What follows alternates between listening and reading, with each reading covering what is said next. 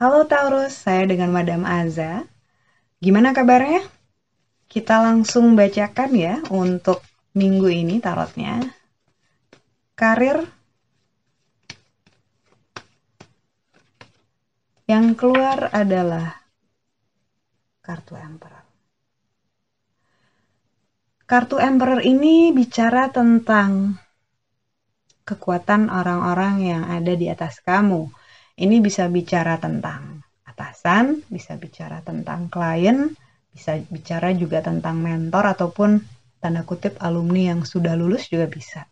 Nah, dalam hal karir katanya akan ada kabar dari orang yang ada di atas kamu yang berhubungan dengan uh, karir kamu selanjutnya ataupun pekerjaan kamu selanjutnya. Nggak usah terlalu khawatir ataupun anxious karena ini bukanlah kabar yang buruk gitu, tapi ini bisa ibaratnya memberikan kamu uh, secerca harapan untuk masa depan yang lebih baik. Untuk kalian yang mau memulai bisnis dengan kartu Emperor ini menunjukkan adanya kekuatan.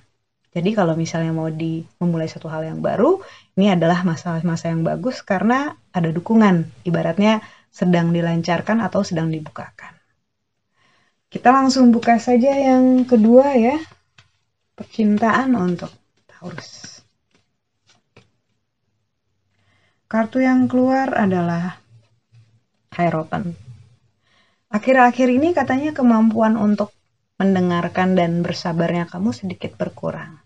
Jadi diminta untuk bisa lebih memahami pasangan ataupun orang lain, gebetan, siapa pun yang ada di dekat kamu karena sedang butuh ekstra diperhatikan, sedang butuh kemampuan uh, listening skill kamu gitu ya, sedang membutuhkan listening skill kamu, kemampuan untuk kamu mendengar Jangan sampai kehilangan apa yang sudah diperjuangkan hanya karena kamu merasa, ah saya udah ngerti, ah saya udah paham tentang orang ini ataupun situasi ini. Nanti lama-lama malah jadi bosen. So, uh, cobalah untuk 100% hadir dalam relasi.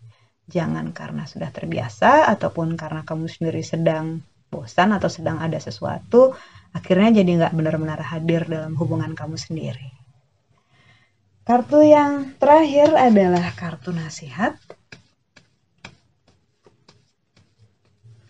Kartu nasihat yang diberikan untukmu adalah justice. Keadilan. Diberitahukan bahwa sering kali asumsi awal itu menipu.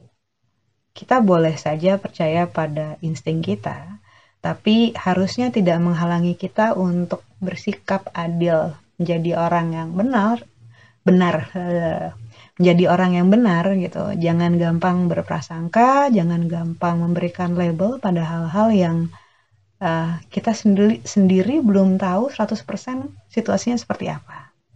Jadi kartu justice ataupun keadilan bilang bahwa ya kalau nggak ada bukti, nggak ada yang 100% jelas, jangan mudah mengambil asumsi ataupun kesimpulan karena kamu juga nggak suka kalau kamu dibegitukan.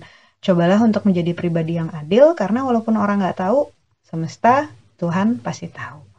Sekian bacaannya, semoga bermanfaat. Jangan lupa ya, like, subscribe, dan share. Terima kasih.